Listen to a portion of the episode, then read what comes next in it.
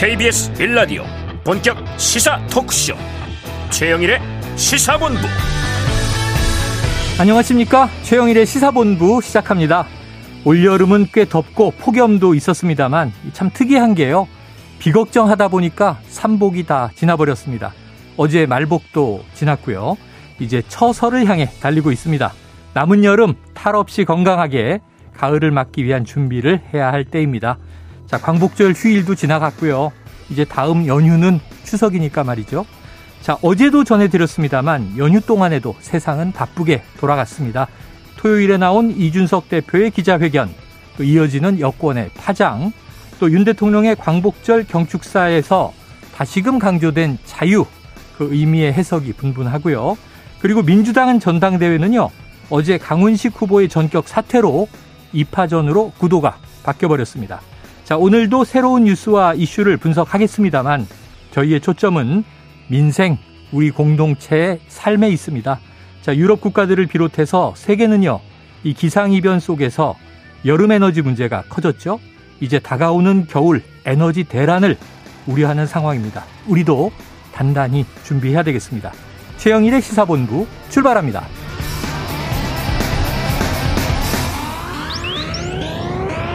네, 1부에는요, 오늘의 핵심 뉴스를 한 입에 정리해드리는 한입 뉴스 기다리고 있고요. 2부 10분 인터뷰, 윤석열 정부 취임 100일을 진단해보겠습니다. 이어서 정치권 취재 뒷이야기를 들어보는 불사조 기자단, 그리고 IT본부가 준비되어 있습니다. 자, 한 입에 쏙 들어가는 뉴스와 찰떡궁합, 디저트송 신청 기다리고 있으니까요. 오늘 뉴스에 어울리는 노래가 있으면 문자 샵 9730으로 자유롭게 보내주시기 바랍니다. 자, 디저트송 선정되신 분께는요, 치킨 쿠폰을 보내드리고 있습니다. 많은 참여 부탁드리면서 짧은 문자 50원, 긴 문자는 100원입니다.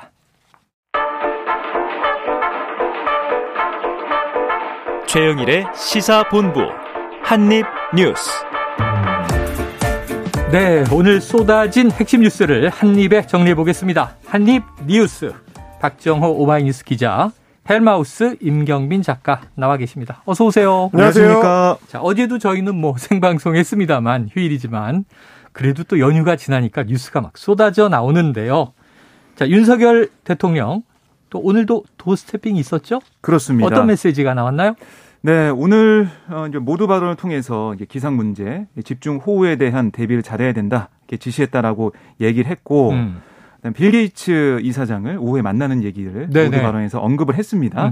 아, 이제 질문에서 어떤 얘기가 나왔냐면 대통령실 인적 개편, 그러니까 내일이 윤 대통령 취임 100일인데 그렇죠. 그 전후로 해서 인적 구성의 변화가 필요하다라는 얘기가 있는데, 아, 필요하다고 보느냐 이런 기자들의 질문에 윤 대통령은 어떤 변화라든가 국민의 민생을 제대로 챙기고 국민의 안전을 꼼꼼히 챙기기 위한 변화이어야지 어떤 정치적인 득실을 따져서 할 문제는 아니다. 네. 이렇게 우선 강조를 했고요. 그리고 휴가 기간부터 나름대로 생각해 놓은 것이 있고 국민을 위한 쇄신으로서 꼼꼼하게 실속 있게 내실 있게 변화를 줄 생각이다. 이렇게 강조를 했습니다. 그러니까 인적 쇄신이 있을 거다라고 뭐 사실상 언급한 셈인데 그 범위나 폭이나 이런 것들은 꼼꼼하게 실속 있게 내실 있게 국민을 위한 변화일 것이다. 이렇게 강조한 셈입니다. 네, 꼼꼼하게 이 내실 있게. 네. 그러면은 이게 어제도 예측했습니다만 인적 개편을 하긴 할 것 같은데 네. 소폭하느냐 대폭하느냐. 자, 임 작가님 어떻게 해석됩니까? 윤석열 대통령이 사실 이제 도어스태핑 그 약식 기자회견의 형식을 좀 바꾼 뒤로 예. 대체로 어휘 사용이 좀 보수적으로 변했어요. 그러다 보니까 뭐 제가 봤을 때는 오늘까지 지켜본 결과로는 기자들의 질문이 예전처럼 좀 포괄적으로 들어가서는 답변도 이렇게 좀 벙벙하게 나올 수밖에 없을 것 같아서. 앞으로는 좀 답변을 끌어내는 방식을 좀 더 예리하게 질문을 가져갈 필요가 있겠다. 질문을 더 촘촘하게. 네, 생각은 좀 드는데. 내실 있게 질문해라. 꼼꼼하게 내실 있게라고 하면 그러니까 추정입니다만 윤석열 대통령의 그 어휘 사용의 그동안의 이제 경험으로 봤을 때는 다소 좀 작은 느낌의 표현을 사용한 걸로 봐서는 대통령실에 대한 개편 작업에 있어서도 그렇게 이제 큰 폭은 아닐 것 같다. 그 이제 언론에서 뭐 다른 관계자들을 취재한 결과로도 그랬었기 때문에 아마 좀 그 정도 선으로 나오지 않을까 싶습니다. 지금 얘기가 됐었던 것처럼 뭐 김은혜 전 의원이 네. 참여하게 된다든지 그러다 보니까 뭐 비서실장을 꾸는 정도의 뭐 급격한 개편은 아니지 않을까 뭐 이런 생각은 좀 듭니다. 그래요. 그러니까 이런 얘기를 했잖아요. 어떤 정치적인 득실을 따져서 할 문제는 아니다. 그 말을 들어보면 지금 야권에서는 사실은 대폭적인 인적쇄신이 필요하다라고 얘기하고 있는데 네네네. 그런 야권의 지적이나 비판, 그러니까 정치적인 그런 문제로 볼 게 아니라 국민들을 바라보면서 인적쇄신할 거다. 그러니까 기본적으로 대통령실의 입장, 윤 대통령의 입장은 지금 현재 국정 수행이 완전히 180도 다 바꿔야 되는 전면적인 개편의 상황은 아니라고 보는 것 같아요. 그래서 일부 국민들을 위해서 어떻게 좀 내실 있게 만들 네네네. 것이냐. 소폭 개편을 통해서 좀 내실을 다지겠다. 이런 뜻으로 표현이 된 것 같습니다. 그런데 지금 뭐 지지율 하락 혹은 낮은 지지율 지금 여론조사를 보면은 가장 크게 이제 지적하는 국민들의 의견도 인사 문제란 말이에요. 그렇죠. 그런데 국민을 바라보는데 정치적 득실이 아니라 소폭 이제 뭐 인적 쇄신이다. 그럼 이제 이게 지지율 반등 이렇게 얘기를 하면 또 이게 정치적인 것 같지만 국민 여론이 조금 더 호전되는 거, 긍정 평가가 높아지는 거 이렇게 생각을 한다면 또 대통령실에 대한 뭐 신뢰 회복이라든가 그렇죠. 이런 조치들은 필요하지 않을까 싶기도 한데 자 그런데 어제는 이제 광복절이었고요. 어제도 저희가 분석을 했습니다만 윤석열 대통령의 광복절 경축사 그런데 이제 그 이후에 나오는 문제가 이용수 할머니의 이제 또 네. 뭐랄까요 또 강한 호소도 있고 이 일본군 위안군 피해자 문제 언급 오늘 네. 나왔습니까? 그러니까 이것도 기자가 질문한 건데요. 네. 그러니까 말씀하신 것처럼 일본 위안부 피해자 이용수 할머니가 어제 어떤 얘기를 했었냐면 네. 한일 관계 개선 얘기만 있고 해결되지 않은 위안부 문제에 대한 말씀이 없었다 네. 이렇게 지적을 했거든요. 그래서 그 문제에 대해서 기자가 물어봤더니 이 정부 출범 전부터 여러 가지 방안에 대해 깊이 고민하고 있다. 피해 회복 해법에 대해서 얘기를 하고 있는 거고요. 그러면서 어제는 일반적인 방향에 대해 얘기하기 위해 세부적인 얘기들은 들어가지 않았지만 그 취지에 다 포함되어 있다고 보면 된다. 그러니까 위안부 문제 역시 인권과 보편적 가치와 관련된 문제 아니겠냐. 그러니까 그렇게 이해하면 될 것 같다라고 강조를 했는데요. 그러니까 경축사 어제 보면은 자유와 인권의 가치 강조한 부분이 있습니다. 세계 시민도 나오고. 그렇습니다. 그러니까 거기에 지금 다 녹아져 들어가 있다. 위안부 문제 같은 해법도. 그래서 그 얘기를 하면서 구체적으로는 안 했지만 전체로 다 들어가 있기 때문에 이걸 좀 봐달라.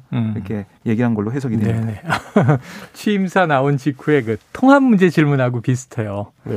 자유는 많이 얘기하셨는데 왜 통합은 언급 안 하셨습니까? 그랬더니 너무 당연한 얘기라 언급할 필요가 없었다.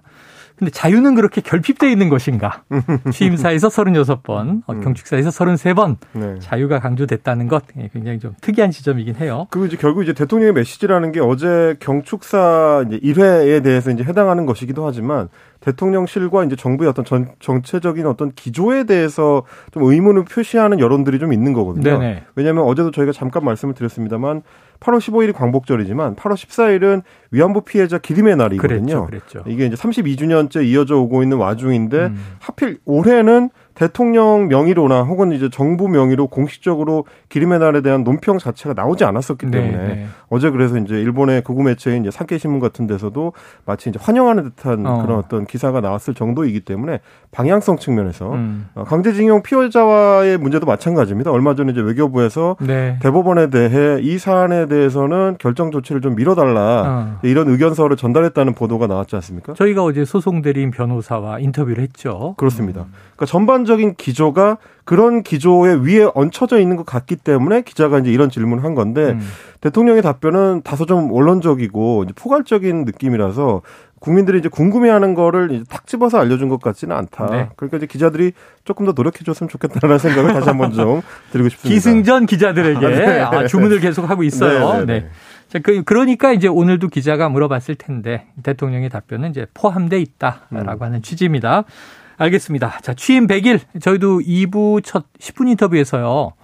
이 윤석열 대통령과 좀 각별한 관계가 있는 신평 변호사에게 100일 평가를 좀 들어볼 예정인데 지금 먼저 야당인 민주당의 우상호 비대위원장이 평가를 내놨군요.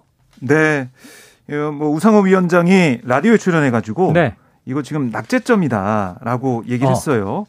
그러니까 지금 100일 동안의 그 상황을 보면 공정과 상식이 깨졌다. 이런 부분들 지적하면서 낙제점이다라고 얘기를 했고요. 그러니까 대통령을 지지했던 사람들조차 지지를 처리했다는 거 그만큼 심각한 많은 실수를 했다는 뜻이니까 네. 좋은 점수를 주기 어렵다. 이렇게 얘기하면서 공정과 상식의 회복이 필요하다. 이렇게 강조를 했습니다. 그래요. 매주 뭐 여론조사를 저희가 말씀드리고 있습니다만 또 내일 이제 취임 100일, 우리나라는 또 100일이라는 것에 의미 부여를 하니까 관련돼서 여론조사가 나왔는데, 임 작가님. 네네. 어제 저녁 때 이제 지상파 방송사들 KBS하고 MBC가 이제 조사한 여론조사 발표가 있었는데요. 나란히 28%대의 국정수행 긍정 지지율이 나왔습니다. 네네. 뭐 기존 지난주까지 발표됐었던 뭐 다른 정기 여론조사들에서 이제 크게 궤를 벗어나지 않는 그런 이제 결과였던 것 같고요. 못하고 있다라는 응답은 67%로 나타났습니다. 네. 그래서 긍부정 평가 차이가 거의 40%포인트가 나고 있기 때문에 대통령실 입장에서는 아무래도 좀 긴장할 수밖에 없는 결과가 이어지고 있는 것 같고요. 부정평가 이유로 아까 말씀하셨던 것처럼 측근 중심의 편중 부실 인사라는 지적이 이제 KBS 여론조사에서 네. 34.9%로 가장 높게 나왔고요. 이거는 사실 뭐 MBC 여론조사에서도 이제 비슷한 방향성을 보여주고 있습니다. MBC가 코리아리서치 의뢰에서 이제 지난 12일에서 13일 동안 이제 성인 남녀 1,002명 대상으로 이제 조사를 했었는데 네. 거기서도 긍부정 격차는 37.4%포인트, 잘하고 있다는 응답 28.6%, 잘못하고 있다는 응답이 66.0%로 나타났습니다. 그러니까 전반적으로 네. 대통령 지지율은 뭐 큰 흐름에서는 비슷하게 이제 흘러가고 있다. 그래요. 이렇게 보시면 될 것 같습니다. 자, 또 아까 언급하신 KBS 조사는 한국 리서치에 의뢰해서 지난 12일에서 14일 조사를 했고요. 자, 두 조사 모두 자세한 내용은요. 중앙선거여론조사 심의위원회 홈페이지를 참조하시면 되겠습니다. 자, 이 국민의힘 말이죠. 지금 비상대책위원장 지난주에 이제 주호영 비대위원장으로 낙점이 됐는데 지금 비대위원들이 필요하잖아요. 네. 비상대책위원회가 꾸려지려면 원래 오늘 정도까지 비대위원 인선 마무리한다. 결과가 나왔습니까? 오후에 아마 발표가 될 걸로 예상이 되는데요. 네네. 오늘 오후 2시에 화상 의원총회를 열어서 그러니까 지금 9명의 비대위 의원을 꾸려지는 비대위인데 지금 보면은 3명은 당연직입니다. 그러니까 권성동 원내대표, 성일종 정책위장, 또 주호영 위원장. 네네. 3명 빼고 6명에 대한 비대위원 인선을 공개할 예정이에요. 여기서 의총에서 추인이 되면 오후 3시에 소집될 예정인 상임정국위에서 비대위원 임명안건에 대해 ALS 방식의 투표를 진행해서 추인을 받는데요. 네. 상임정국위 제적 인원 총 55명 가운데 과반이 출석하고 출석인원의 과반이 찬성하면 비대위원장 임명 이 안건이 가결됩니다. 비대위가 꾸려지는 건데 뭐 아마 주호영 위원장이 이제 원하는 대로 이제 가지 않을까 생각이 들고 관심은 6명의 비대위원 중 아마 당 소속 국회의원 뭐 3명. 원외 인사 3명 이렇게 참여할 걸로 보이는데 네. 얼마나 이 국민들의 목소리를 잘 반영할 수 있는 인선으로 잘 배분이 됐겠느냐 네. 이게 좀 관심거리거든요. 그런데 주호영 위원장 얘기를 들어보면 가급적 당을 조기에 안정시키기 위해서 또 신뢰를 회복할 수 있는 그런 일이 필요하다 보니까 그런 쪽에 구성을 해서 또 6명이다 보니까 많은 영역을 대표하기는 좀 어려웠다. 이렇게 얘기하고 있습니다. 네. 오늘 한번 결과 봐야겠습니다. 결과 오늘 오후쯤에 이제 발표될 것 같은데 대략 지금 뭐 언론 보도에 보면 좀 하마평들이 나오고 있지 않습니까? 오늘 아침에 이제 동아일보에서 어떤 인사들이 오르내리는지를 네네. 이제 정리를 해가지고 이제 보도를 했는데요. 일단은 현역 의원 중에서는 이제 주로 이제 초선 의원을 대표해가지고 엄태영 의원이 네. 이제 거론이 되고 있고요. 재선 그룹에서는 이제 정운천 의원이 네. 비대위 합류할 가능성이 높다 이제 이렇게 점쳐지고 있습니다. 현역 의원 3명, 이제 원외 인사 3명 정도를 이제 추려보고 있는데 네. 원외 인사로는 김행 전 국민의힘 공천관리위원회 대변인 네. 그리고 뭐 대선 캠프에서 청년 보좌역을 지냈던 이소희 세종시 의원 그리고 강호승 전 청년 보좌역 이런 인물들이 지금 거론이 되고는 있는데. 네네네. 뭐 거론된 이름들을 보시면 아시겠지만 엄태영 의원이나 정운천 의원이나 둘 다 중앙정치에서 이제 주류라고 보기는 좀 어려운 분들이고요. 뭐 소위 말하는 윤핵관하고는 더더욱 좀 거리가 좀 있는 네, 인물들이고 네. 그리고 이제 뭐 원외 인사들 중에서도 조금 섭섭하실 수도 있겠지만 이제 무게감 있거나 중량감 있는 인사들이라고 보기는 네. 뭐 상징성 측면에서도 그렇고요. 아니, 섭섭할 얘기를 왜 굳이 해요? 네. 어려울 수가 있다. 이게 비평적인 측면에서 그렇습니다. 이거 느낌은 어떤 거냐면 이제 이준석 대표가 워낙 각을 세우고 있으니까 그렇죠. 좀 청년층을 영입을 해서 이 청년 지지율을 좀 떨어지지 않게 유지하려는 또 전략 아닌가 하는 생각도 듭니다. 그러려면 네. 조금 더 상징성이나 뭐 어떤 이제 그 유명세가 좀 있는 인물이면은 더 이제 두드러질 텐데 아무래도 지금 주호영 비대위가 처한 어떤 상황을 보여주는 지금 인선의 네, 난맥상이 네, 아닌가 네. 싶어요.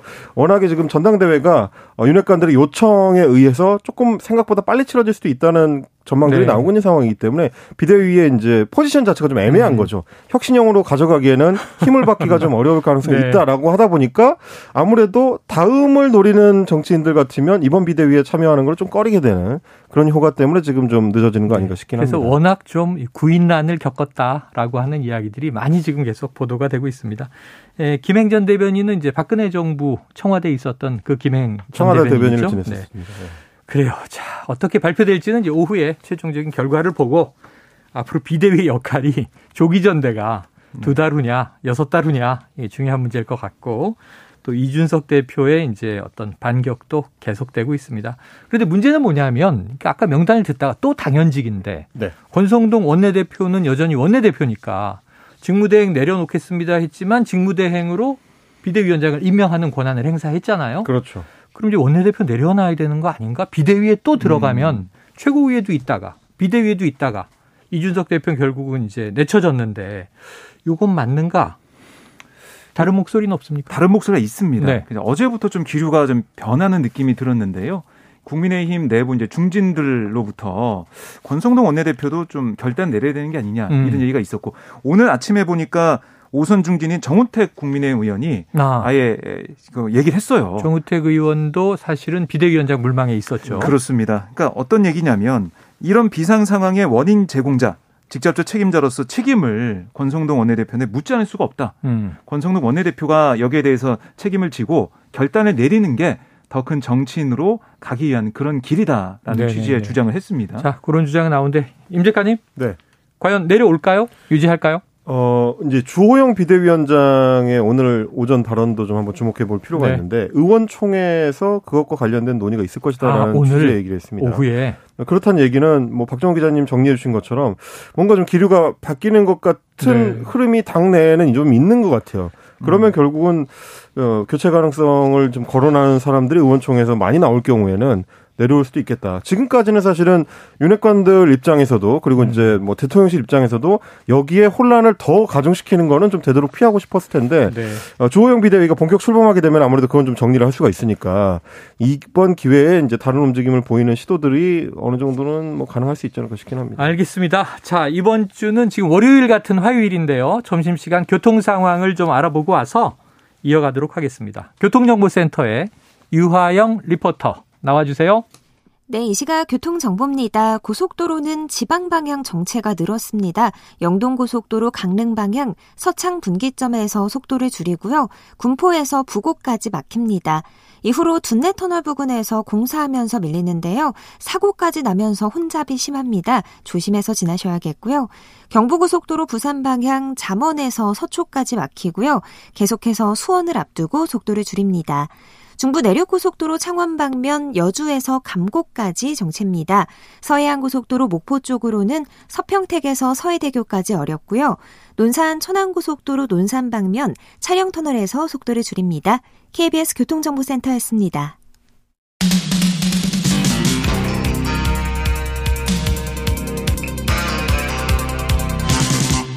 최영일의 시사본부.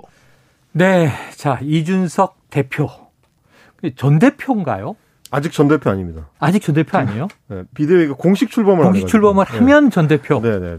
그때부터 자동 해임. 네. 그럼 직무는 정지돼 있지만 현재도 대표. 그런데 지금 되게 애매해요. 왜냐하면 비대위원장은 실제로 비대위원장 업무를 수행하고 있거든요. 네네. 그러면 당 입장에서 봤을 때는 대표직에 준하는 사람이 두 명인 상황이에요. 그렇죠. 이게 뭔가 싶긴 하죠, 사실. 네네.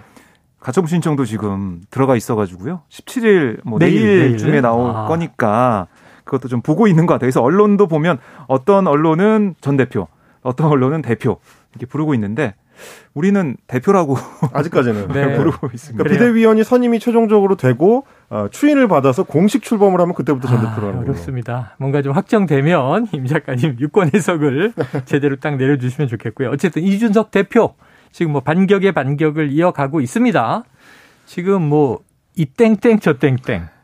뭐 어느 매체는 XX라 그러고 어떤 매체는 땡땡이라 그러는데 어쨌든 욕입니다. 네. 그 이제 대통령이 그렇게 부른 것이 윤핵관들에게 당대표 무시하라고 신호 준 거 아니냐 이런 취지의 발언도 이제 방송에서 했는데 또 새로운 얘기를 했어요. 윤석열 대통령이 당대표인 자신과의 독대했던 사실을 대통령실이 부인한 적이 있거든요. 없었다. 이게 이준석 거짓말쟁이 만들기 작업 아니냐 하는 취지였죠? 네, 그러니까 이준석 대표가 오늘 한 라디오 방송에서 이렇게 이제 주장을 한 거예요. 분석을 한 건데 독대 관련 보도가 나오고 나서 대통령실 반응이 저녁 식사를 하지 않았다라고 해서 이 대표가 대통령실에 확인했다는 거예요. 네네. 그래서 대통령실에서 만약 만남을 부인하면 자신도 부인하고 긍정할 거면 저도 긍정하겠다. 말을 맞춰주겠다라고 했는데 그랬더니 대통령실은 저녁을 먹은 적 없다라는 게 최종 입장이라고 해서 네네. 이게 만남을 인정하는 건가 아닌가 생각하고 있었는데 아, 저녁 밥만 안 먹었다는 건지 그러니까요. 헷갈리잖아요. 근데 다음 날에 대통령실에서 만난 적도 없다라고 해서 근데 자기도 하고 싶은 대로 다 하게 했는데 마지막 결론은 이준석 거짓말쟁이 만들기 위한 작전으로 갔다. 이게 이 대표의 오늘 주장입니다. 오히려 교란시킨 거 아니냐? 그렇습니다. 신뢰를 무너뜨리는 그런 모습을 만들려는 게 아니냐 네. 이런 거였고 또 이 XX 저 XX 네. 그러니까 욕설이 들어간 그러니까 윤 대통령의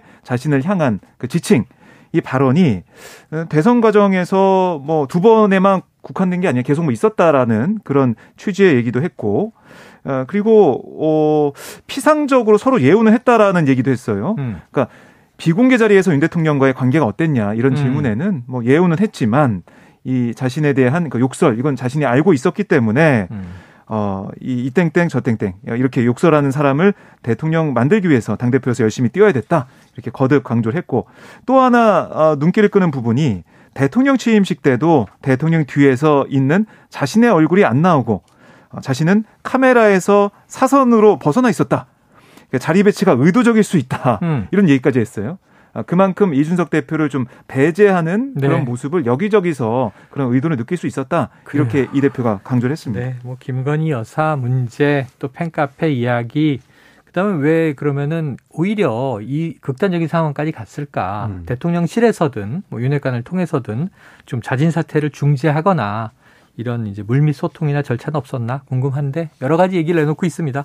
다음 시사본부에도 한번 모셔서 직접 이야기를 들어보도록 하죠. 이게 이제 오늘 인터뷰까지를 네. 어제 하고 이제 오늘 포함해서 보면 결국은 지난 주말에 있었던 기자회견에서 나왔던 내용들에 대해서 상세 해설을 지금 덧붙이는 구조로 돼 있어요. 자기가 한 시간 동안 한 얘기를 그렇습니다. 주석을 달면서 해설을 하고 있어요. 지금 이제 인터뷰 내용들을 잘 보시면 네. 뭐 이 땡땡 저 땡땡 했던 것도 사실 이미 이제 지난 주말에 나왔던 얘기고 6월에 독대를 했느냐 아니냐 여부에 대한 얘기도 주말 기자회견에서 이미 이제 했었던 얘기고요. 그리고 뭐 윤핵관들에 대한 어떤 비판적인 이야기라든지 뭐 이런 것들이 대부분 이미 했던 얘기들인데 네. 다만 이틀 동안 이어진 이준석 대표의 어떤 그 인터뷰 포인트는 결국 대통령을 향해 있다는 겁니다. 대통령이 뭔가 이 전반적인 맥락에서 관여를 직접적으로 하고 본인을 공격하는 데 있어서 일종의 지휘자 역할을 했다라는 내용들을 추려볼 수 있습니다. 그러니까 이제 욕설을 한 것도 결국은 이준석을 공격하라는 이제 신호를 줬다라는 거였고 네네. 독대 관련된 내용에 대해서도 이준석을 거짓말쟁이 만들기 위한 것이었다라고 이야기를 하는 것도 그렇고 전반적으로는 결국 이준석 대표 본인과 윤석열 대통령의 각을 만들어서 지금 이 이준석 대표를 향한 공격이 결국 윤석열 대통령의 공격이라는 프레임을 네네네. 만드는 거죠. 그래서 이제 결국 내일 있을 그 이제 법원의 가처분 신청 결정 이후에 네네. 자신의 정치 일정을 반윤 진영의 소위 이제 선봉으로 자리매김하고자 하는 의도가 지금 인터뷰들에 녹아 있는 거 아니냐? 뭐 저는 이렇게 좀 보여집니다. 네, 내일 가처분도 있고 윤석열 대통령 100일 기자회견인데 그렇습니다. 지금 이제 뭐 어제는 광복절 정축사니까 주로 이제 대일 관계, 대북 관계 얘기가 핵심이었습니다만 기자회견에선 기자들이 질문을 하면 요 문제 분명히 물어볼 거 아니에요. 그럼요. 대통령실은 지금 침묵하고 있는데 이준석 대표가 지금 진위 공방을 펼치고 있는데 네. 최소한 만났습니까? 이런 질문이 나오면. 또 어떻게 이제 대통령은 답할 것인가 그렇죠. 주목이 되는 대목이에요. 네. 자, 이 와중에 오전에 또 속보가 나와서 보니까요. 박지원, 서훈, 서욱 전 국정원장들과 국방부 장관이었죠. 지금 압수수색이 오늘 벌어졌다고 하는데 그럼 이게 서해 피격 사건 관련입니까? 그렇습니다. 그 사건 기록 삭제 조작 의혹 등을 이제 검찰이 수사하고 있는데요. 네. 박지원 전 원장, 서훈 전 실장, 서욱 전 장관 자택을 포함해서 10여 곳의 검사 수사관을 보내서 네. 사건 관련 증거물을 확보를 했습니다. 박지원 전 원장의 얘기를 들어보면 자택에서 일정 등이 적힌 수첩 5건 그리고 휴대전화 압수했다라고 얘기하고 있고요. 국방부 예하부대나 해양경찰청 같은 사건 관련자들의 사무실 등도 압수수색 대상에 포함이 됐습니다. 네네. 그래서 이게 지금 어떻게 보면 수순으로 볼 수가 있겠죠. 고발이 됐고 네. 그러면 그걸 수사하는 가운데 자료를 확보해야 되니까 압수수색하고 그다음에 압수수색 분석이 끝나면은 박지원 전 원장에 비롯해서 이제 관련자들을 검찰로 불러서 조사하고 그래서 그걸 다 종합해가지고 기소 여부를 결정해야 될 텐데요. 이 박지원 전 원장 같은 경우는 오늘 뭐 방송 때문에 아니 아침 일찍 보니까 네. 생방송 나와 계시던데. 그러니까 수사관들이 왔을 때 방송 때문에 나왔대요. 나왔다가 압수수색 들어왔는데 네. 본인은 방송하러 나왔다. 나와서. 지금 다리도 다친 와중에 휠체어 타시고 그렇습니다. 아이고 나왔다 들어왔더니 뭐 30분 만에 끝났다라고 얘기를 하더라고요. 네. 그래서 뭐 가져갈 거 가져갔는데 이런 얘기를 오늘 또 했습니다. 예.